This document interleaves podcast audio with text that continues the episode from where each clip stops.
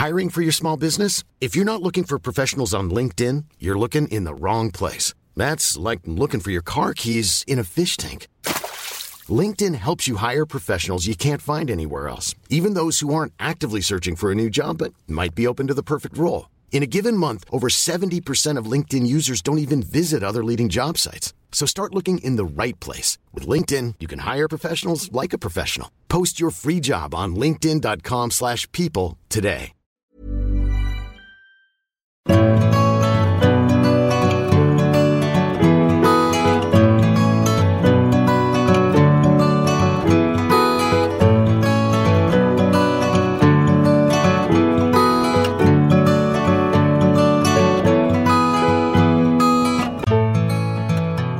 Hon är inredare, stylist och handlar med gamla och antika möbler. Någon tidning kallade hennes stil för lyxbohemisk Pippi Långstrump-stil. Hon och hennes man Bill renoverade fem hus på tio år i Skåne. Och sen hittade de drömhuset i Höganäs, medverkade i den då nystartade serien Husdrömmar 2014 och blev kända för svenska folket under renoveringen av den vackra gamla kaptensvillan. Men äktenskapet höll inte. Det blev skilsmässa och samtidigt drabbades Marie av en elakartad bröstcancer. Numera är paret gifta igen och de har tagit sig an ett helt nytt annat projekt utomlands. Välkommen till inredningspodden Marie Olsson Nylander. Tack. Vi spelar in lite udda idag, för idag har vi faktiskt för första gången en golvinspelning. Med kuddar. ja. Det är lite så här marockanskt. ja, det känns... Men jag, blev du inte lite mer avslappnad, eller? Jo. Det är mörkt och ingen lampa. Men allt är väldigt vackert. Mm. Ja, men Är helt, helt fantastisk miljö här. Och jag har fått åka hit till Helsingborg idag. Och Till mig. Till dig. Och du har hundra saker du ska göra idag. Och du ska dessutom åka iväg utomlands i övermorgon. Ja, plus tandläkaren. Och så sa du, det tar bara en timme. Så jag har tryckt in, all, jag har gjort alla, alla idag, både Arne och Stefan, alla bara, det tar bara en timme. Så jag bara mosat in alla i den här timmen. Precis, så nu sitter vi här och bara andas och, och tar det lugnt. Liksom. Ja. Men för mig är du en av, för de som lyssnar och inte känner till dig, så är du en av de inredare som har en helt unik stil i Sverige. Tack. Och jag blev så här, åh, vad ska jag svara nu? Vad ska jag säga då? Nej, men du har Ja. ju en slags... Eh, jag läste någonstans att du, de skrev att du var som en lyxbohemisk Pippi Långstrump-stil. Det gillar jag. Vem har skrivit? Den, den ska jag ta. Den ska jag... Ska. Lyxbohemisk Pippi Långstrump. Ja, men det kan man nog... Ja, men jag är nog lite som Pippi där. Ja. Hur, hur, hur beskriver du själv din stil? Jag tycker det... Alltså jag har ju fått den frågan innan. Jag tycker alltid det är så svårt. För jag känner ibland så här, fan jag har ingen stil. Eller jag är helt jävla eh, otrendig eller tidlös eller inte. Jag vet inte vad jag är. Eller så spanar jag framåt. Ja, men det här är coolt. Och så kanske alla andra tycker att det är coolt. Fast fem år senare. Och då är jag på något annat grejs liksom. Jag, jag vet inte vad jag har för stil egentligen. Um, alltså jag gillar ju lyx men inte kitsch. Och jag gillar ju natur, men inte för tråkigt. Alltså det är så här, så jag, jag, jag tror att jag försöker bara trycka in allt jag gillar. Precis som jag tryckte in alla möten. Alltså jag bara, ja men det här gillar jag och det här. Och sen så, utan att jag gör det helt omedvetet, alltså just med kulörer eller texturer eller skala. Så det är bara att jag ser själv, ja men det här passar samman, det här funkar. Och jag ser direkt när det inte funkar. Eh, Och blir det för, liksom, jag tycker som inredning måste skava lite, annars blir det tråkigt. Annars blir det väldigt tillrätt, tillrättalagt, det är det tråkigaste jag vet. Eller förutsägbart, eller, eller som alla andra. Alla vill ju vara lika. Vi kämpar hela tiden nu. Det är inte klokt att vi kämpar och så är vi ändå alltid, vi, alltså, vi är ju lika. Vi är ju människor. Men ändå ska vi vara så olika varandra som vi bara kan, så är vi lika.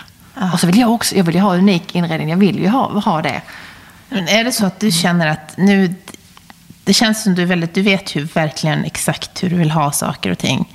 Men eh, när du har den här bilden och ser det här framför dig, är det något som hindrar dig då? Eller? Nej, eh, det är det faktiskt sällan. Det kan ju vara brist på pengar eh, just då. Eh, men då försöker jag kringgå det för att inredning kan man ju tycka handlar om pengar, men det tycker inte jag att det gör. Alltså jag började ju med ingenting. Alltså man, man börjar ju där man står. Och eh, jag har alltid velat ha mer än vad jag har kunnat. Och, så då har jag börjat handla med vintage. Alltså jag har handlat vintage och second hand när det var liksom fult och ute och pinsamt. Och komma hem med påsar från UFF och gå med UFF-påsar på stan. Då var man liksom bara, då var du lodis och uteliggare och där kom jag. Så har jag hållit på liksom sen jag var tonåring. Släpat hem från loppisar, målat om och tagit bort målarfärg, blivit hög, du vet. För jag visste inte om att man skulle ha terpentin i ett stängt rum och sånt. Så jag har liksom, så jag började tidigt med att jag ville ha det på ett speciellt sätt, men inte riktigt kunde. Och då måste du ju bli kreativ. Alltså utveckla... Alltså då kan man inte bara... Jag, jag har aldrig köpt en stil, om man säger så. Utan jag kan snegla på någonting och bli väldigt inspirerad. Så plocka bitar från det. För jag tror vi alla liksom blir inspirerade av något. Eh, det behöver inte alltid vara med inre, alltså det kan vara, det kan vara en människa eller ett tyg eller jag ser en bild och så en bild kan liksom inreda ett helt hus in, inom mig. Och jag, som nu med det här kontoret jag gör så, så jag kan egentligen inreda det på fem minuter och sen ska jag då bara konkretisera det eller rita upp det för att jag har väldigt svårt att alltså, sitta stilla. Det låter som att jag har värsta ADHD nu då. Kanske jag har, men, men jag liksom, du vet, pratar snabbt och så. För jag har, jag är ju, det är jobbigt att ha allting klart i huvudet. Men, men, men ingen annan kan se det. Det kan ju vara väldigt vad heter det, stressande. Mm. Så att jag kan vara snabb där. Jag vet inte alls, jag flummar alltid ut om man ska hålla på med att svara på frågor. Men jag men visst, jag kan, jag kan ehm, som exempel. En gång ville vi, jag ville jättegärna köpa ett hus, för ett gammalt kråkslott där vi, i närheten där vi bodde. Uh, och jag ville köpa det jättemycket. Jag var fan nyfiken, ville komma in för jag har alltid gillat hus. Alltså kan lätt tänka mig att göra inbrott för att kolla på ett gammalt hus. uh, lite så, för, om man inte bor någon ju. Uh, och, då, och så fick jag tillgång till det huset, för jag sa vi ska bara fota här och bla bla, skulle fota en katalog. Och så var jag där inne och fotade i, och då hade vi lagt bud på det här. Alltså vi höll ju på, för vi visste att det skulle bli ett sal, och så höll på att bearbeta de här familjen. Liksom. Och så fick vi då vara där och fota. Så efter den här fotningen då, det tog en vecka, så var jag liksom, då var jag klar. Alltså då hade jag fått göra, fått utlopp, för det här låter ju helt galet ju. Men det hade liksom gjort alla de här bilderna och det och känt bara, nej men det, nej, men det är fine, vi behöver inte köpa, vi ska inte köpa det bild. Vi, kan, vi hittar något annat. Sen hittar vi Hamngatan sen, där vi bor idag. Så nu är det ju en lång omväg där, men hur man kan, hur, man, hur jag kan ha en vision om någonting och sen så får jag göra den och så är jag nöjd. Du jobbar ju som inredare och mm. hjälper en del privata kunder också. Men då kommer mm. kunden och säger så att jag tänkte så här. Och så kommer du med din bild när du ser ja. deras eh, lägenhet eller hus. Ja, Nej, men det är... Jag har faktiskt haft, jag tror jag har haft tur, inte tur kanske, men många av mina kunder både om det är restaurang eller kontor eller privatpersoner, oftast får jag väldigt fria händer. Det är inte helt otroligt alltså att jag får lov att... Och sen såklart att lyssna in kunden. Om det är någon som inte liksom... Eh, alltså man lyssnar in sin kund eller man känner in, ah, men det här gillar du. Och, och då går jag igång på det, ah, men det här gillar hon eller det här gillar han. Eller det här kommer bli bra för dem.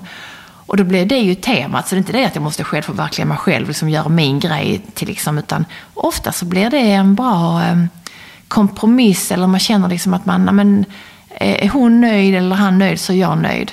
Och så blir det bra. Men det är sällan så här att det ska vara den mattan, eh, eller så, eller så kvittar så säger en kund aldrig. Mm. Utan oftast kan man, ja men tänk på det här och så. Du har ju kunder över hela världen också. Du har ju ja. haft en del kunder i LA. Ja, LA? Ja, det har jag läst. Har du läst det? LA? Nej, men jag, kunde, jag, jag köpt, jag så, köpt sånt, ja, men inte alltså inredningskunder, utan kunder som köper grejer av mig. Ja. Ja, det, ja, ja. Jag har kund, ja, det har vi, jag. vi måste prata om din andra roll, för det är ju egentligen som samlare, antikhandlare. Nej, men man kan säga anti, handlare, antikhandlare, handlare brukar jag säga, handlare. Tradare är man ju också egentligen, att man hittar en vara. Och det, och det köper och säljer jag till hela världen.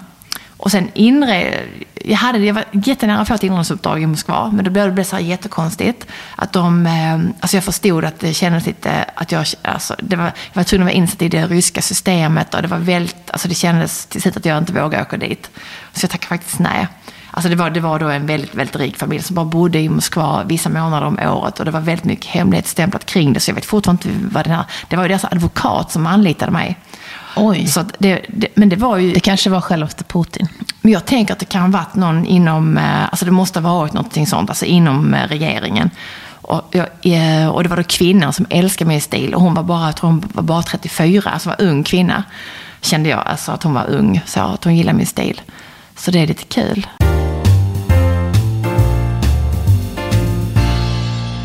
När du hittar de här sakerna, mm. hur... Du har ju en enorm fingertoppskänsla. Ja. Kan du bara se det när du går runt och tittar? Att plocka så här, att det där, det där, det där. Ja, men jag hade en kompis en gång som vi, hennes föräldrar var en teckhandlare. Hon var också duktig på det här. Hon sa till mig, Marie du har sådana falköga. Du vet, bara, mm, jag tror jag har sån scanner. Och jag vet inte varför jag har det. Eller om det är de här tidiga åren med att man liksom gick på loppisar och handlade second hand och att man nosade in sig. Eh, men det är likadant att jag kan ju gå i ett rum och, och så vill jag ha någonting, köpa något själv till mig själv. Jag fattar inte varför det alltid blir det dyraste. Alltså, du vet, det var så, och det, det, det dyraste är ju inte det bästa, men det är inte det att jag, jag bara nosar in mig på det. Liksom. Bara så, och även på loppisar, som, ja, du hittar de här guldkorden. Eller hittar någonting som ingen annan tyckte var någonting. Det är precis som, eh, det är loppis idag, jag kommer åka på sen när jag klar med tandläkaren. Som har öppet på måndagar och eh, torsdagar. Där har jag varit, där har jag varit stammis i 20 år. Och då går jag dit på måndagar och jag går dit på eftermiddagarna när alla andra har gått. För då vet jag om att okej, okay, nu är det över, nu har de flesta gått, nu kan jag gå runt här. Och så hittar jag ändå alltid något. Oj. Ja, det är lite kul. Istället för att gå först och stå och hänga på låset som alla säger. Nej, jag orkar inte sånt. Nej, bra Nej. taktik. Mm. Men du var ju också tidig med, jag tänker på där vi sitter idag, det är ju en slags, slags en lägenhets... Eh, eh ja, showroombutik, eh, liv, livsstilbutik, ja. I liksom en lägenhet som, som fanns Ja, The Apartment finns i Köpenhamn, det finns i New York också. The Loft har funnits. Ja, jag, jag har varit i New York. Jag har glömt vad den heter. Heter inte något sånt The Apartment? The, The Loft eller något va? Ja, jag tror det är nog någonting... Alltså, det kan vi kolla. Alltså, jag vet inte exakt. Det ligger ju... Jag har varit på den i New York, för den finns i LA också, men där har jag inte varit. Kan det vara The Loft? Ja, vi låter det, vara osagt. Jag vill låta det vara osagt. Ni får, ni får som lyssnar få höra ja, av er. Det kan ha kommit upp fler. Um, och jag vet inte vad, det, det, finns ju olika, det finns ju många städer nu, tänker jag, att det har börjat poppa upp eller alternativa ställen att handla på. Kommer du att jobba mer med sånt nu när du skaffar egen, eget kontor? Kommer du även öppna upp det så? Eh, jag tror att man, eh, alltså jag tror att man måste Alltså, som mig, alltså man måste vara öppen med sådana, alltså man måste bjuda in. Man måste liksom se ut gränserna med, som jag också varit jag har ju haft tidigare ett hem som var en gammal missionshus där jag hade en butik i en del och sen till slut så bara insåg jag att nej, det är ingen som vill gå in i den här trånga lilla butiken. Alla vill gå in i mitt vardagsrum. Det är lika bra att öppna upp. Jaha. Så körde vi så. så till slut så hade jag liksom massa gäster som låg och vältrade runt i våra soffor. I början var det lite konstigt liksom, men sen så bara vande man sig. Så fick jag ringa och börja sälja soffor. Då hade jag en Howard-soffa från JG som jag hade köpt begagnat. Jag köper liksom mycket vintage och sen så klär om och gör om. Men då ringde jag och alltså jag måste börja sälja era soffor för jag kunde sälja alla mina egna. Så då får jag börja sälja era hos mig i min butik. Och så fick jag börja göra det. Så. Sa din man då? Liksom, när han kom hem och så plötsligt så fanns det inga soffor. Eller det fanns inte. eller det fanns, det fanns ingen Marie, det fanns bara kund. Nej men alltså alla, det är precis som... Ja, det var lite... Eh, nej, men alltså, han är också väldigt social. Alltså han, han är, han, jag är inte så social egentligen. Han är social, så han gillar det ganska mycket. Så jag kunde bara skicka in dem, så fick, de ta hand, fick han ta hand om dem, genom kaffe och sånt. Så kunde jag gå vidare till nästa på något sätt. Så att, ja, men han var, han var okej med det. Och, alltså, vårt hem har alltid varit eh, alltså, väldigt, väldigt öppet. Men då ger man mycket. Så att jag, sen när jag då stänger dörren eller stänger butiken eller om man klockan efter sex så kanske jag blir väldigt så bara, puh, då pustar jag ut. Och, och så, eh, så kanske man inte orkar gå på någon middag. Liksom, utan då, då kanske man är hemma, då kanske man har varit tillräckligt social. Tror du, jag tänker du har ju haft, alltså, och inte riktigt, ingen vanlig butik och så, men tror du att det kommer att bli mer och mer sånt? Alla pratar ju om butiksstörda nu och ja. ändrade sätt att handla. Hur, vad, hur ser du på framtiden? Ehm, jag tror också att det är... Man, får, man sneglar alltid på USA, liksom, vad händer där? Och så. Det har man ju pratat om länge. Det här med även att stora shoppingmalls bara lägger ner. Att man, nej men jag kan tycka och tro att, det, att vi är på väg dit här till någonting annat. Och att det här att vi hela tiden blir stimulerade. Att vi blir uttråkade. Och eh, i datorn, vi får en snabb kick där. Men sinnena blir inte lika tillfredsställda som när man kan ta på någonting.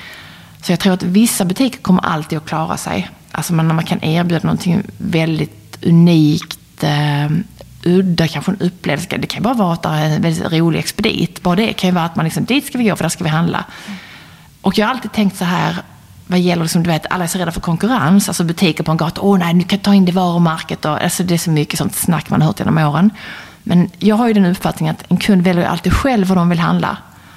Är man otrevlig fast du säljer liksom de snyggaste brallorna i stan fast du inte är så snäll, ja men då går man inte dit. Det har du inte med byxan att göra, det har du med dig själv att göra. Och vill man någonting, om man vill starta en butik eller man tror på någonting, då tror jag alltid det kommer att funka. Jag tror alltid det kommer att funka. Och det jag kan sakna nu, jag kan ju sakna så här cool, alltså jag älskar ju växter och blommor och så här. Och varför finns det inga, det kanske det finns men inte just här i min närhet. Jag kan, jag kan önska att man hade vågat öppna det, men det är ingen som vågar det. För nej, jag tjänar inga pengar. Och, alltså snabba cash och du vet det här, du vet man ska tjäna pengar på ingenting. Eller på att inte jobba. Det, man måste jobba om man ska tjäna pengar. Mm. Och, eller det handlar kanske inte bara om pengar, det handlar om att kanske bara göra din dröm. Du måste jobba. Det kanske är ett, ett, eh, ett område som du får helt enkelt ta växter och blommor ta över. Jag får göra, ibland vill jag det, för jag bara älskar det själv. Jag blir så himla glad och lugn. Och du märker att jag bara flummar ut i mina svar hela tiden. Men, men jag tror såklart att vi, och jag är också glad att vi ändrar vårt sätt att shoppa. Därför att jag är sån, alltså det är mycket bättre att köpa vintage och köpa det något dyrt. Än att, just, men det är klart jag är också sånt, du vet, eh, låg pris. Alltså du vet de här, man bara öser ut liksom hundra av samma tröja. Men jag kan bli så här deppig och ledsen när jag ser det. Och jag försöker eh, inte att handla, att handla så. Jag försöker på något sätt. Sen ska vi alla öva. Jag tänkte ibland så men vad ska hela världen leva av? Vi, alltså det här med konsumtionen, vi blir ju inte gladare av den. Jag tror inte att det är som gör oss riktigt lyckliga att bara konsumera, konsumera. Utan det måste ligga någonting annat bakom.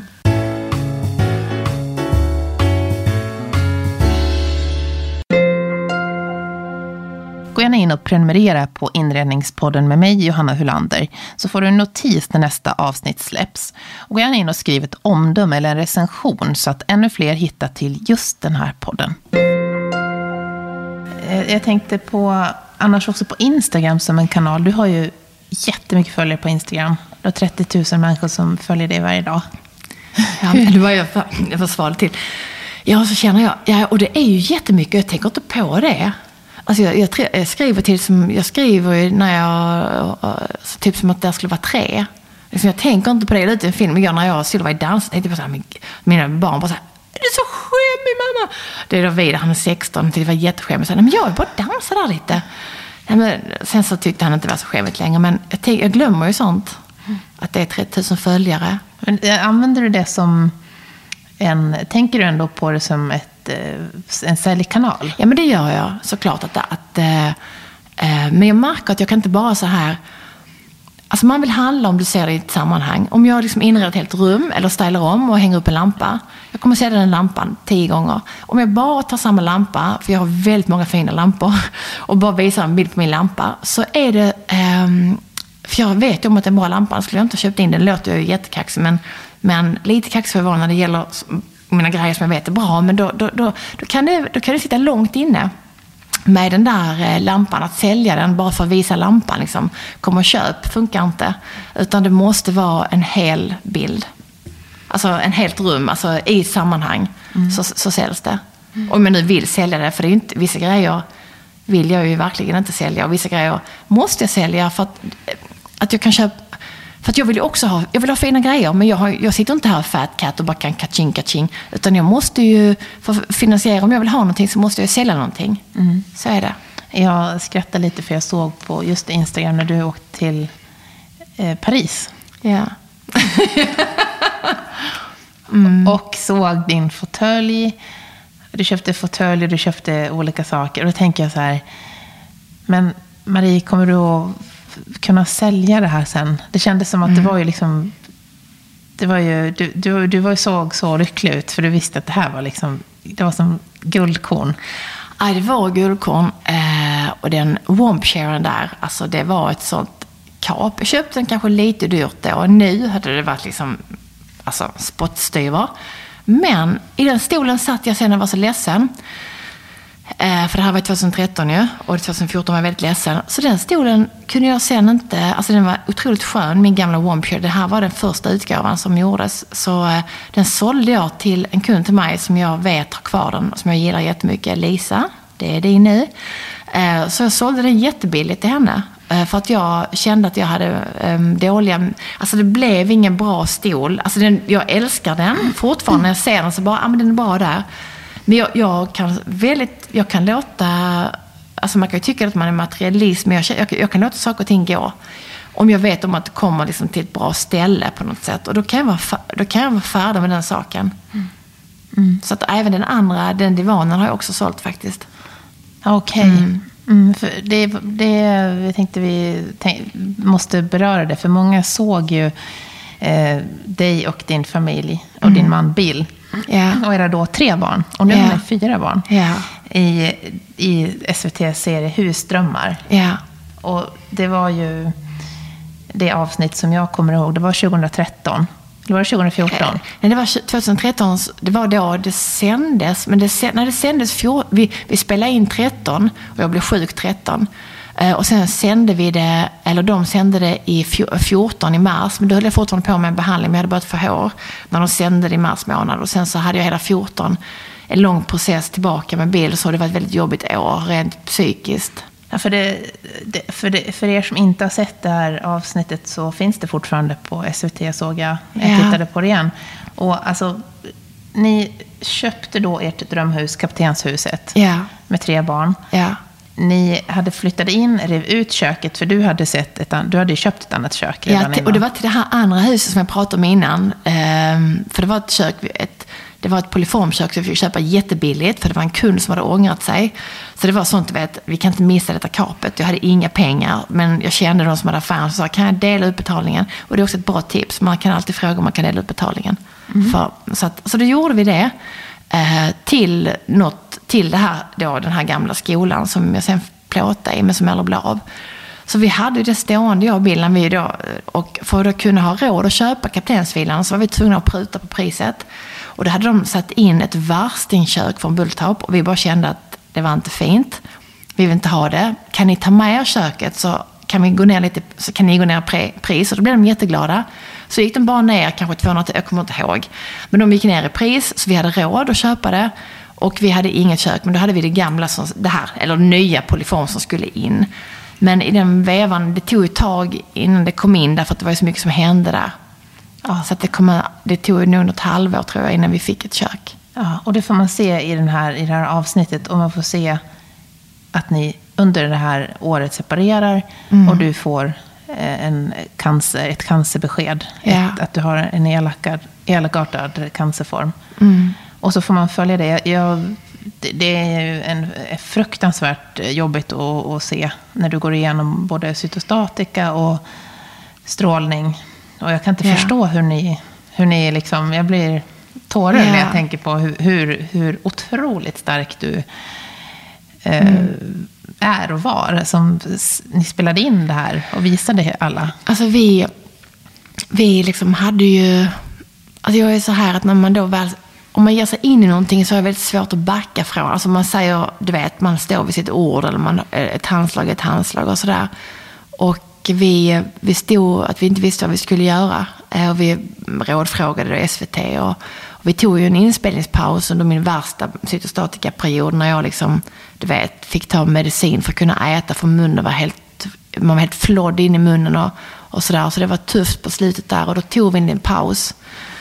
Uh, och sen så, för då kände jag på något sätt också, att jag har ingenting att skämmas över att detta har hänt och detta är ju livet och det, det ska, livet är ju inte alltid fantastiskt på något sätt. Utan, och jag är, det, det kanske också så jag är som person och människa. Jag är väldigt svårt för det här när man ska när man ska liksom, man ska inte bli ledsen av att titta på Instagram sociala medier, men det kan man bli ibland när man tror att alla, allas liv är så fantastiskt. Jag tycker det är lite tråkigt. Alltså, jag vill visa det hur det är. Mm. Och det är ju samtidigt sån, eh, mitt i all tragedi som det blir, så är det ju mm. ändå en livsglädje. Ja. För det visar ju ändå glädjen till era barn och att eh, kämp, du kämpar ju för jag, ditt liv. Och... Jag, jag kämpade och jag, och Och, eh, och jag tänker att när man väl är under mediciner, när man går på mediciner och folk har koll på en så är man lite trygg på något sätt. Det är nästan värre sen när det släppte, när man liksom, nu ska du klara dig själv och nu ska vi hoppas på att det här inte kommer tillbaka och nu får vi wait and see. Och det är väldigt jobb och det var liksom då 2014 och det var en väldigt jobbig tid och jag gick fortfarande på en annan medicin för jag hade det, ja, det är svårt att inte ha liksom, hållit på med cancer, men då liksom, jag hade en tumör som var dubbel. Så att jag fick hålla på med två olika mediciner. Och en medicin höll på med ett och ett halvt år. Så det var liksom en, eh, men då blir man också så väldigt tacksam för att bara kunna gå upp på morgonen och dra, dra för gardinen och, liksom, och köra barnet till skolan. Så alla sådana små saker som vi alltid liksom bara tycker att vi tar för givet är lycka. Och när du, då blir du lycklig för så himla lite. Och så kan jag fortfarande känna. Alltså så stänker jag nästan varje dag. Sen har jag också kan ha sådana tramsiga mm, låtsas västerländska bekymmer. Liksom, som att, ja men det behöver inte gå på exempel, men jag tror vi alla vet. Eh, men sen så har jag ändå de här stunderna, också varje dag, av att den här lyckan Um, det kan bara vara liksom att träffa en mysig människa eller bara liksom känna men, men det är bara små, små grejer. Göra någon annan glad eller bara se sina barn gå iväg till skolan och säga att nu går de där. Små, små grejer. Mm. Hur, hur har, vad har hänt sen eh, du har blivit friskförklarad såklart? Ja, alltså, man såklart, blir, men du blev det efter ett antal ja, år. Ja, alltså man blir aldrig så här att de säger aldrig så här, du är frisk. Eller så här att, jo frisk kan man säga för nu är tumören borta. Eh, och det här. Even on a budget, quality is non-negotiable. That's why Quince is the place to score high-end essentials at 50 to 80% less than similar brands. Get your hands on buttery soft cashmere sweaters from just 60 bucks, Italian leather jackets, and so much more. And the best part about Quince, they exclusively partner with factories committed to safe, ethical, and responsible manufacturing. Elevate your style without the elevated price tag with Quince. Go to quince.com slash upgrade for free shipping and 365-day returns. I'm Sandra, and I'm just the professional your small business was looking for. But you didn't hire me because you didn't use LinkedIn Jobs. LinkedIn has professionals you can't find anywhere else, including those who aren't actively looking for a new job, but might be open to the perfect role, like me. In a given month, over 70% of LinkedIn users don't visit other leading job sites. So if you're not looking on LinkedIn, you'll miss out on great candidates like Sandra. Start hiring professionals like a professional. Post your free job on linkedin.com/people today. Så nu vet, liksom tumören är borta och vi kan inte se någon cancer. Men man får inte sånt, jag får inte det att teckna vissa försäkringar och sådär. Och det tror jag faktiskt är lika för alla som har eh, haft cancer Ehm, att, att, så, alltså, att man kommer i en lite sämre dager i vissa lägen. Ehm, men, men jag, såklart att jag känner att jag, jag vågar knappt säga att jag är frisk. Alltså, du vet, så här måste jag så ta lite träd. Men det är, jag tror alla känner, alltså man, man är bara glad att man är här. Mm. Så. Och sen hände det ju något mirakulöst. Ja, ja det gjorde det verkligen. Och, eh, och, och, det var ju att jag blev gravid med Solveig när jag var 41 och ett halvt. Eller något, sånt där. Och att jag... Ehm, och, och, det var ju inte någonting som... Alltså de sa ju att jag skulle bli steril. Och, eh, jag kom i klimakteriet ju när jag gick på cellgift och sådär. Så det tror man ju såklart inte att man, att man kan bli med barn.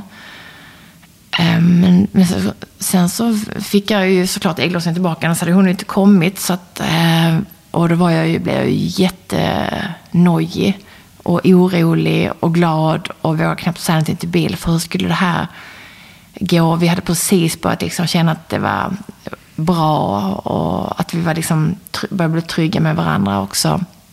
Får jag då reda på att jag då är gravid. Så det tog nog en hel vecka. Jag gick runt och söp på den karamellen i hemlighet. Och, sånt. och sen så berättade och sen så var vi tysta en hel vecka. Alltså vi sa ingenting. Alltså vi pratade om allt annat utom det liksom. Precis som jättekonstig grej. Alltså vi började kunna så här vänta liksom. Vad ska hända nu? Så, och sen så, mm, ja, sen så var jag 42 när hon, hon kom. Jag, hon, ja, hon kom den 20 maj.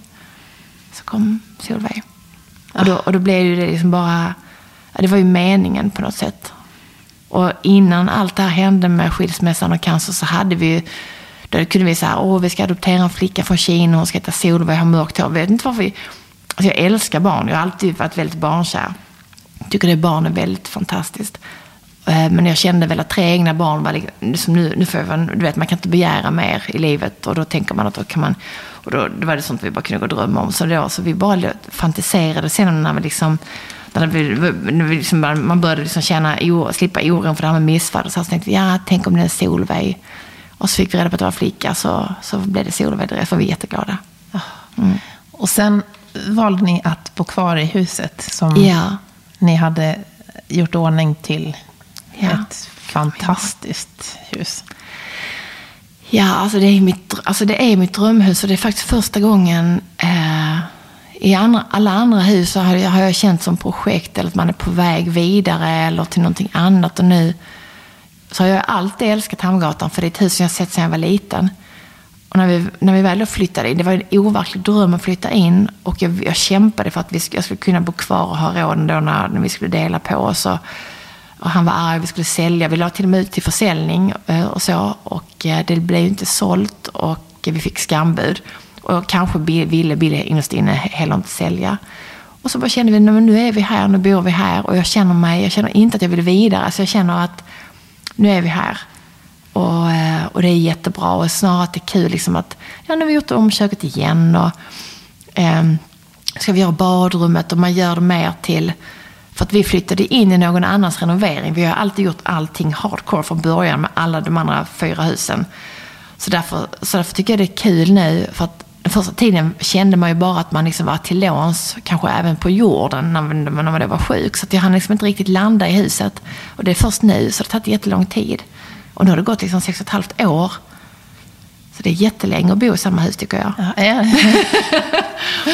Men är det ett sånt här, kan du känna det? Att men här kommer vi att bo kvar? Eh, ja, jag jag- jag jag sitter ner. Nej, men jag... Eh, ja. Eh, det är ett hus som ska ha mycket liv. Det, I och med att det är fyra våningar. Det är klart det är ett källarplan och där mest, ja, det är tvättstugan. Där får man gå som krokad. Jag vet inte, det är sån här klassisk sån kvinnofälla. Att bild är för lång för källaren. Aj, aj, aj. Bullshit. nej, nej, men det, Big mistake, liksom. Big mistake. Nej, men det, vad klockan, klockan ett, Nu måste vi kolla. När ska du vara hos klockan ett? Är klockan ett nu? Nu är den tre minuter i. Tre minuter i? Ja. Ska vi pausa till tandläkaren? Ja. Sitter jag okej avstånd tror du? låter jättebra. Det var bra. Någonstans så sa du att allting är ja för mig. Du säger aldrig nej. Ja. Och det kan man ju... Ja, sa jag. Ja, sa jag. Det kan man ju utveckla. Men det är nog det här med eh, att saker och ting är möjliga eller icke möjliga snarare än det handlar om kanske liksom att man är en ja-sägare. För ja-sägare låter ju inte så bra och nej-sägare är inte heller bra. Eh, utan det är snarare att, att man måste prova. Att man måste först testa innan man kan säga nej, att det inte funkar. Att någonting, ja men då testar vi. Eller att jag, och jag gillar även när jag jobbar med andra, men jag gillar att jobba med samma människor som tänker som mig. Som inte ger upp för lätt, eller, eller att man ger upp innan man ens har försökt. Det gillar jag inte. Utan jag gillar att man försöker, testar, man säger då sitt ja. Och sen måste man, okej, det funkar inte riktigt så, eller då får vi göra så här istället. Man hittar lösningar, alternativ. Är det därför det funkar så bra att renovera mellan dig och Bill? Men jag tror det, för att han, han, är, alltså han är så expert på att hitta bra lösningar. För jag har ju bara att jag ser en bild och så vill jag ha det så här. Och så säger alla andra, det går inte. Så säger Bill, ja men kanske ska jag så här. Alltså han löser de flesta bekymmer. För ni har ju renoverat, var det fem hus på elva år? Ja, ehm, jag måste tänka hur många år det är. Inklusive det ni köpte då? Ja, för att vi började renovera 2003. Då var Ida född. Och sen så höll vi på med... Jag kan, nu orkar jag inte ens räkna här, alltså, men det är... Ni började första- renovera när ni skaffade barn? Ja, det gjorde, ja klassikern. alltså det är... Förlåt, jag skrattar, men Ja. jag, man, ja. Ja, men det är så klart. Så tänker jag så här, det där, ska- det där ska jag verkligen, gör inte det. Sluta renovera, är mitt råd till alla. Nej, men det är ju så jättejobbigt alltså. Och alla gör det. Vad är det för fel på oss? Nej, så det var det första fel. Det gjorde vi såklart.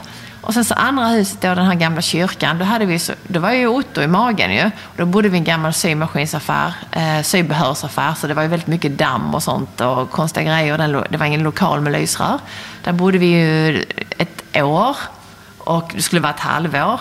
Men eh, sen flyttade vi in i den kyrkan och sen så blev det jättekris. Sen så flyttade vi till, eh, det på studs. Sen så flyttade vi till Wilson Park, till ett gammalt, jag flyttade jag ensam dit först då, till ett gammalt radhus från 1800-talet. Och då hade jag grossistfirma, eh, för jag, jag och Eva startade Olsson Jensen då. Eh, det vet du kanske? Nej, det har jag Nej, inte det har Nej, jag- det nej, det har- jag också gjort. Du körde grossist. grossistverksamhet och butik. Och sen så då så blev det lite mycket där då med att renovera huset samtidigt själv, ensam och Bill och jag krigade. Och sen så blev vi kompisar och han flyttade in. Nu kör vi sån eh, Speedy Gonzales historik. Och sedan eh, hittade vi ett hus i Arild som var My Residence sen. Och då var Det var Ingrid i ett mega, mega reportage. Ja, det var det. 12 sidor. Jag höll på att svimma alltså. Och det var bara, vad var det Mårten sa till mig, Mårten Nylén? Nej, man tror att det är en sån här fet bankir som bor där och så är det du. Alltså, du, jag tror alla på redaktionen gillar det, liksom, att det var värsta banknissen. Eh, och så var det jag och Bill, liksom, arbetarna som bodde där. Det var väldigt kul. Ja, jag kommer ihåg, den, jag kommer ihåg det reportaget. Ja, jag kommer ihåg att du, du såg ju så, så enormt tjusig ut där. Du såg ut som en Alltså, filmstjärna åh, verkligen. yeah. Så, ja. Nej, det var, det var väldigt många bilder på mig och jag fattade ingenting. Men det var väldigt kul. Och så, det var Ingrid då, hon var bara bebis. För det var när vi ligger där i soffan och jag har min sån gul overall. Jag är väldigt tidig med overall också. Jag har kvar den, fast den är ju helt trasig nu. Eh, jag älskar den overallen. Sen så... Eh, och sen så höll jag det på med, då hade jag ju jättemycket, då jobbade jag, började jobba mycket i Norge och sådär. Det var väldigt slitigt. Efter det där reportaget, fick ni väldigt mycket mer jobb då? Kom det in mycket jobb till dig som... Eh, nej, men jag, ja, mycket, jag hade mycket, jobbade mycket med, med tidning då. Eh, så att det var extremt mycket jobb. Och eh, i och med att jag eh, jobbar mycket med Oslo så kunde det vara så här, åh, deadline är om tre timmar, har du, har du, har du något? Alltså det var verkligen så. Både texter, texter och bilder. Det var, det var eh, sjukt stressigt. Sjukt stressig period. Då sov jag jättelite. Och eh, det var ju Ingrid inte heller stor och billig var med asfalten, det var också själv. Men sen, det var huset i Arild. Ja, Och sen efter det så köpte ni... Hamngatan. Ja, då köpte ni det. Ja, ja. Och då vet jag att då hade vi liksom, då satte vi ett långt tillträde för vi skulle hinna göra klart en garagedel på Araldshuset. Och då hade jag, inredde jag en restaurang i Helsingborg så jag slava liksom där för att kunna då, ja du vet, jag bara plöjde ner pengarna i det här garaget för att vi skulle kunna liksom sälja. I och med att då hade vi liksom dubbelt, då hade vi två hus. Um, och vi skulle då bara sälja, egentligen bara göra klart för att sälja Arild och flytta in till Hamngatan. Och sen så brakade allt samman. Det är som, men en sak som jag har tänkt på. Min pappa brukar alltid säga det här. När bilen går som bäst, då ska du sälja den. Och det är ofta så när det, går, när det är för mycket och för fort och det går för bra. Och det tänker jag jätteofta på faktiskt. Då, då ska man se om sig. Så, sen så blir jag ju sjuk. Så att, um, sen vet man ju inte om vad det var det. Men det är bara nog, jag tror på den grejen. Så sälj bilarna ni som har såna små klockor där ute. Och köp en begagnad. Köp en annan. Så får, så får nästa, nästa ta den när den rasar. Nej men det är lite skämt åsido med den. ja. Är det också ett råd du ger till de som ska renovera? Jag tänker att om man ska renovera så renovera så lite ni kan. Faktiskt. Och det kanske tycker jag är helt... Alltså säger jag det så sitter jag här och har ett hus på Sicilien. Men det är ju faktiskt inte här. Och, och vi har ju andra som gör det till oss. Och vi, jag ska bara jobba ihop så att vi kan liksom betala den här fakturan. Och det har vi aldrig kunnat göra. Det känns jättelyxigt och jättekonstigt. Um, för att när man sitter själv i hantverkaren så har du ju alltid det liksom...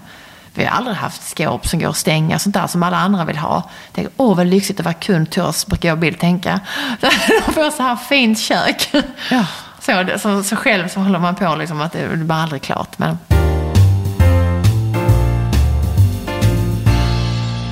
Ni har renoverat de här husen, Kaptensgatan i Höganäs. Och sen så har ni nu Ja. köpt ett palats i, på eller i Sicilien på 400 kvadrat ja. Wow! Ja, det är, och jag för mig, så är det så här att jag inte... Jag när man är där, då tänker man shit vad coolt, det här är vårt. Och man går in och stänger porten och tittar fem meter upp och det är kalkstensgolv. Och, och nu kommer det en container på torsdag som vi ska tömma med massa grejer från Sverige. Och då, för att jag vill, har ju känt att jag vill flytta in grejer från Sverige där. Men, men det är svårt att förstå fortfarande faktiskt. Jag kan inte fatta det heller själv. Hur kom det sig att det blev Sicilien? Mm, därför det är... Ehm, jag känner att det är mycket mitt fel allting här nu. Är det så, Bill? Men, nej, men det var... Eh, nej, men jag tror, det är mycket så här också. Eh, att jag, jag, jag och Bill har alltid snackat om hus utomlands som Frankrike varit inne på. Vi hyrde något hus där någon sommar. Men det kanske inte var så bra sommar vi hyrde just där. Men jag kände liksom bara att fransmän, äh, de var lite snobbiga, de var lite svåra. Och de gillar inte barn jättemycket. Det kanske, alltså du vet, vi kanske har varit där för lite. Och så, ehm, så var det att vi blev sugna på Italien. Och tror jag också för att jag började handla med italienska grejer. Det kan också vara så att, att jag vände kappan där lite för att det var så coolt med italienska grejer. Och så, eh, så hyrde vi, eh, vi hyrde ett hus med några kompisar som är sådana Italian lovers. De kan liksom allt, varit där alltid. Så vi hyrde ett hus med dem som var 17. Och eh, så tänkte vi bara nu ska vi göra en sån riktig tur i Italien och kolla var vi liksom gillar att vara. Utifall, utifall att, om ifall att vi någon gång skulle kunna tänka oss att kanske köpa oss något annanstans. Plus att det var billigt, att det är billigt i Italien. Det är fortfarande billigt i Italien. Så de har haft två dippar eh, där priserna bara har sjunkit. Så man kan, göra, man kan få väldigt mycket för pengarna. Och så, så bara drog vi, tog vi bilen och drog ner. Och ju längre ner vi kom, alltså förbi allt det här, alltså där allting är återigen, det var som kuliss, som att stiga in i en film i det här Pisa och Florens och Toscana, allt det här. Men jag kände att det var jättemycket turister. Och ju längre ner vi kom mot Pompeji, alltså Napoli, Pompeji, alltså desto bättre blev det. Liksom. Där var det på riktigt. Alltså gränderna var så smala så vi kunde inte köra med vår bil. Och liksom, en pizza, nej, var det, sex pizzor, en flaska vin, 250 kronor. Alltså, så tänkte jag bara, ja men det här kanske är någonting för oss. Vi vill mycket, men vi kan inte så mycket som vi vill. Ja, då får det nog bli ännu längre bort kanske. Det blir Sicilien. Där är det ännu billigare än i Napoli att köpa hus. Och så kom vi över till Sicilien. Vi hade också hyrt ett hus där.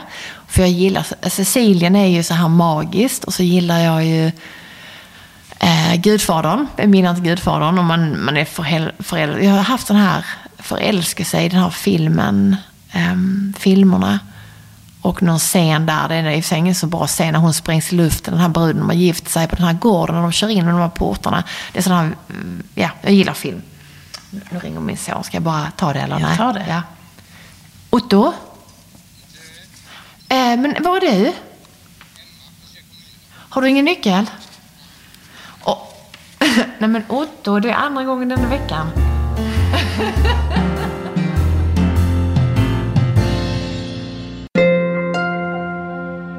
Inredningspodden med mig, Johanna Hulander, är numera Sveriges största inredningspodd om inredning, arkitektur och design.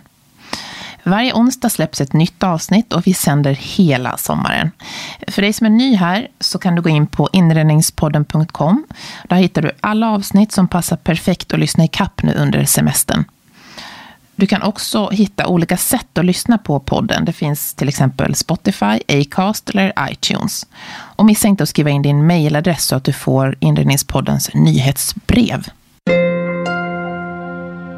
Jo, så var det så här att min, eh, min kompis eh, Martin, eh, min och Bills kompis Martin, hade innan, något halvår innan skickat en länk via, jag vet inte hur, han- han skickade en länk på några palats i salu på Sicilien. Så han, titta här vad man får på Sicilien för så här och så här.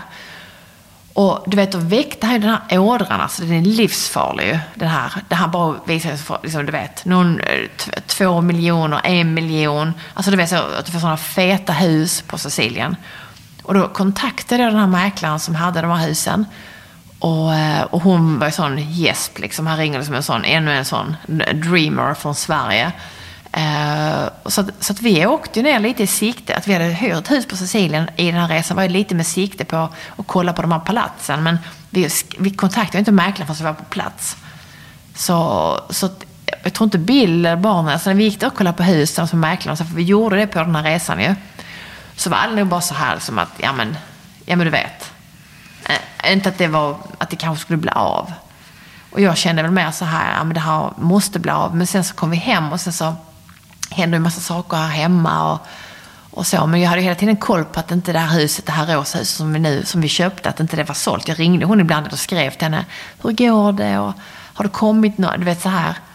Eh, och sen så började jag skriva någonting om det på min Instagram tror jag, när vi skulle ner igen. Och då var, då började och det vet jag inte om det var jag som väckte det intresset hos andra. Men då, hon sa, nej men nu är det faktiskt någon som skulle komma från Norge och titta på det. Någon så här. Och sen den från Norge visade sig sen att hon nog hade någon som följde mig. Ja, du vet, världen är ju jätteliten när man väl börjar så här. Ja. Så ett tips är ju också att om man hittar någonting man vill ha och så, så ska man ju inte gå och berätta det på sin Instagram kanske. Man ska hålla det för sig själv.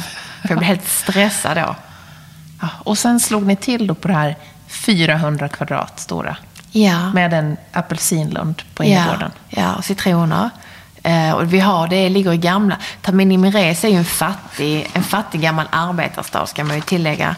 Och Sefer och våra grannar som 20 minuter bort, de är mer så här med badbollar och, och fancy och bikinis och sånt och sandstrand. Det har ju inte vi alls. Liksom. Utan vi är gamla gubbar i väst och, och eh, pipa. Och man, det är de man ser ute. Tanterna är liksom hemma. Och vi bor i gamla delen av, den gamla fattiga delen. Det är mycket zigenare i vår, eh, jag tycker det är häftigt. Vi får höra väldigt cool musik. Så det är ju helt, det är som 50 år tillbaka i tiden i vårt kvarter. Och, där, och det hade varit öde i 30 år, det här huset. Oj, oj, oj. Men hur, hur går man tillväga då? Hur, Alltså- hur, hur, hur gör man rent praktiskt? Tar man in hantverkare från... Alltså vi Italien. vill... Förlåt, nu avbröt jag Nej, dig. nej, jag tänker Ja. rent... Jag blir så intresserad av att, hur processen går till. Eh, alltså vi, eh, i och med att vi, har, vi är ju vana att göra det själva och renovera hemma, så vår, vår, för att vi skulle ha råd med detta kände vi att vi gör det själva så räcker våra pengar. Men sen så insåg vi att, ehm, att det var mycket svårare än vad vi trodde att göra det själva. Och det har med tillstånd, licenser, alltså mycket svårare. Plus såklart att de vill ha jobb. Och då känner jag, ska vi komma ner där och ha med svenska hantverkare? Nu är ju Uffe i och för sig där nere, men han, han ser vi ju mer som en vän. Och han gör liksom bara det mest Alltså, mm, han gör sånt som bara han kan göra, det kan inte de göra. Han räddar ju oss från att behöva skicka iväg våra fem fönsterdörrar som det kostar jättemycket att renovera. Alltså även där, alltså 100 000 pratar vi för fem fönsterdörrar eller mer eh, på Cecilia. För det är så dyrt, Men alltså alla de bitarna är jättedyra. Eh, murning och sånt är inte dyrt. Men då åker han ju ner och räddar det genom att liksom ta lite grejer i trädgården. Och, ja, men du vet, han hittade en gammal garderobsdörr. och ett, tu, tre så hade vi ny spegel i vår dörr och sådär. Så där räddar han ju oss. Det kan inte de göra på det viset. Utan de, är, de gör vissa saker väldigt omständiga. Så det tar, det tar lång tid, eller? Det tar mycket lång tid, det är mycket papper, det är mycket tillstånd. ehm, det är, och, ja, det är det. Det är mycket, det är mycket papper. Har det, har det blivit som ni har tänkt er så här långt? Nej. Nej, ingenting. Jag har ingen aning. Alltså jag är livrädd. Om några dagar, Uff, alltså jag vågar inte ens titta på Messenger för nu är han där. Han kom ju nu vid 12, vid lunchtid, så jag åkte Uffe ner. Och han, eh, han har ju då uppgift att göra klart det här lilla köket. Och det ska bli oh, så kul att se. Det kommer bli otroligt. Ja, Och sen eh, så kommer, så kommer man att få se mer om det här projektet. Eh, ja, det kommer man få göra därför att vi, vi, vi gör en dokumentär om detta som kommer att sändas i tv till våren, i mars. Mars 2020, någonting sånt tror jag. Åh, vad spännande. Ja, så det blir till våren 2020 så, eh, så blir det, det är därför jag inte hinner, jag dokumenterar mycket själv ju. Därför så hinner jag inte kanske lägga ut så mycket, vill inte lägga ut för mycket därför det är också något som kommer sen. Och det är också roligt att se, se det när allting på något sätt i ett större sammanhang. Hur kommer ni att tillbringa tiden där? Då kommer ni att bo där mera, alltså under långa perioder eller? Jag, jag vill det. Alltså jag, jag är väldigt fri i mitt jobb. Alltså jag är jättefri. Kan egentligen vara där ganska mycket. Men, och, och Bill kan ju vara där när han inte har säsong. Han är ju ledig i januari, februari, mars, halva april. Ibland in, alltså även december. Så det är en lång period vi, skulle ska, vi ska kunna vara där. Men så har vi ju små barn i skola. Eller små barn. Vi har barn i skola. Solveig kan ju hänga med hela tiden. Men vi tänker väl så här att vi, eh, vi får se. När vi, för att, menar, ska vi vänta med allting sånt, jag menar, då är vi ju 60 plus. Jag menar, vi har ju valt att skaffa barn hela tiden. Vi har aldrig slutat med det. Så att vi har ju inte den här, åh, sen när de är så här och så här. Det vet, vi kan inte tänka så. Så hon får, Solveig får en annan uppväxt än de andra. Och, eh, och jag, jag skulle vilja att våra barn kände att ah, jag vill ge dem och visa dem att man ska våga göra saker. Att, att många saker är möjliga. Att inte det är omöjligt och att man ska ha mod och, och göra sina drömmar och att inte liksom känna att inte det går.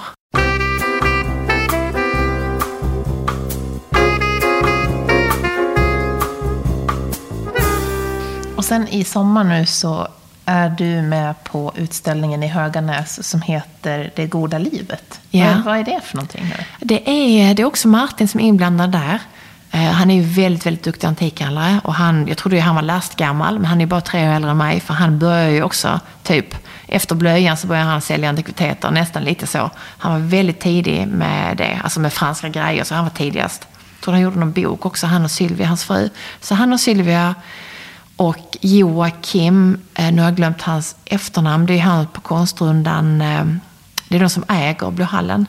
Vi måste kolla upp se. Joakim, eh, vet du om det är han antikhandlaren som är med på Ja. Konstrundan från Landskrona. Eh, haft Helsingborgs auktionsverk här och sålde det till Laurits. Just det. Ja, anyway, Ja. så det, det är sådana lokala kändisar. De äger Blå hallen och de har hållit på att renovera det i tre år. Och det kommer vara en stor mässhall. Man kan hyra det för fester, bröllop, events. Och de har haft events redan och detta är då, då deras eh, första stora mässa. Där de då är inbjudna och även de som har visst intresse. Och där kommer, läste jag, Dusty Deko var med som har varit en tidigare gäst Ja. i podden. Ja. Och Tage Andersen, dansken, du vet han Blomster, han Ja. som var väldigt tidig med, han som är för, många har ju verkligen blivit inspirerade av honom. Han, han och jag är ju gästutställare, och till exempel Pia Wallén. Så, och sen så är det en massa coola handlare, konstnärer, kreatörer. Det är en kille som jag ska göra, jag vill göra bilder med som gör eh, snäckspeglar. Du vet bara Åh. det, alltså hantverk. Ja, men det är ett sommartips att åka till. Ja, så det är vecka 29.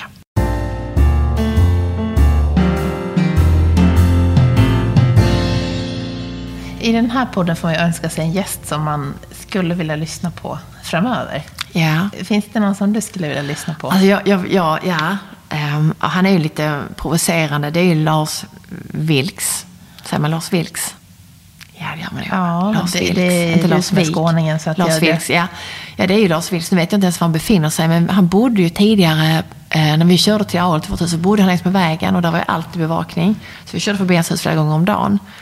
Och jag har träffat honom någon gång, han var på några av mina loppisar någon gång, men han, han var väldigt flyktig. Han hade alltid med sig livvakt och så, men, men eh, det hade varit väldigt intressant att höra Ja, just honom. det. Det kan bli en min göra? största säkerhetsutmaning då. Att få en intervju med honom. Men det kanske går. Om man vill komma i kontakt med dig, hur, Mm. hur hittar man dig? Eh, oh, ja, det är bara att ringa mig. nej, men det, nej, men det är, eh, jag har ju Instagram, eh, jag har mail och jag har en hemsida. Och den, och den är, tycker jag är jättefin. Jag bara önskar att jag var bättre på Jag måste skärpa mig. Jag måste bli bättre på den. Och uppdatera den. Du märker att jag är väldigt så långsam med den. Men jag har den. men du har den. Mm, jag har den. Mm. Så, så det är väl det. Tusen tack Marie för att jag fick komma hit. Tack Johanna för att du kom. En hela vägen till Skåne.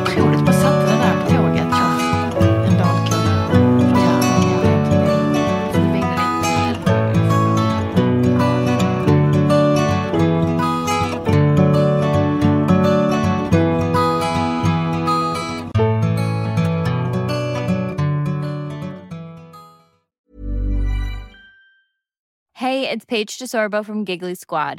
High quality fashion without the price tag. Say hello to Quince. I'm snagging high-end essentials like cozy cashmere sweaters, sleek leather jackets, fine jewelry, and so much more. With Quince being 50 to 80% less than similar brands.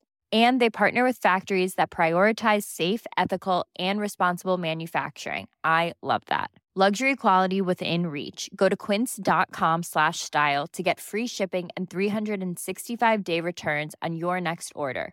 Quince.com slash style.